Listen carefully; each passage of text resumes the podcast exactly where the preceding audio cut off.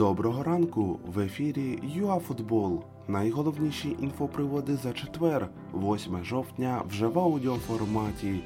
Четвертий опонент України на євро та контракт супряги. Поїхали!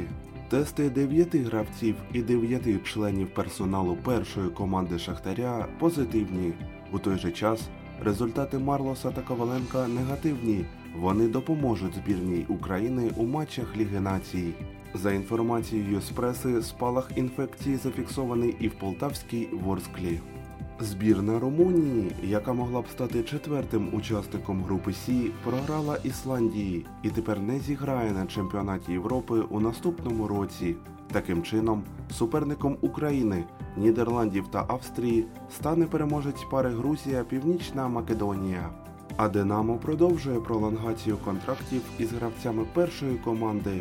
Нові угоди на 5 років отримали Владислав Супряга та Олександр Андрієвський. У той же час з'явилася інформація від румунських ЗМІ. Сума викупу трудового договору Тудора Белуце у Брайтона складе 5 мільйонів євро. Україна та Німеччина почали підготовку до поєдинку Ліги Націй. До табору синьо-жовтих приїхав воротар зорі Микита Шевченко, також викликаний Валерій Бондар. До складу Бундестім повернулися Ноєр, Зюлє, Кіміх, Гнабрій, Горецька, Клостерман, Хальстенберг, Крос і Вернер. Усі вони пропустили спаринг з Туреччиною. А це були всі актуальні інфоприводи від ЮАФутбол за четвер, 8 жовтня.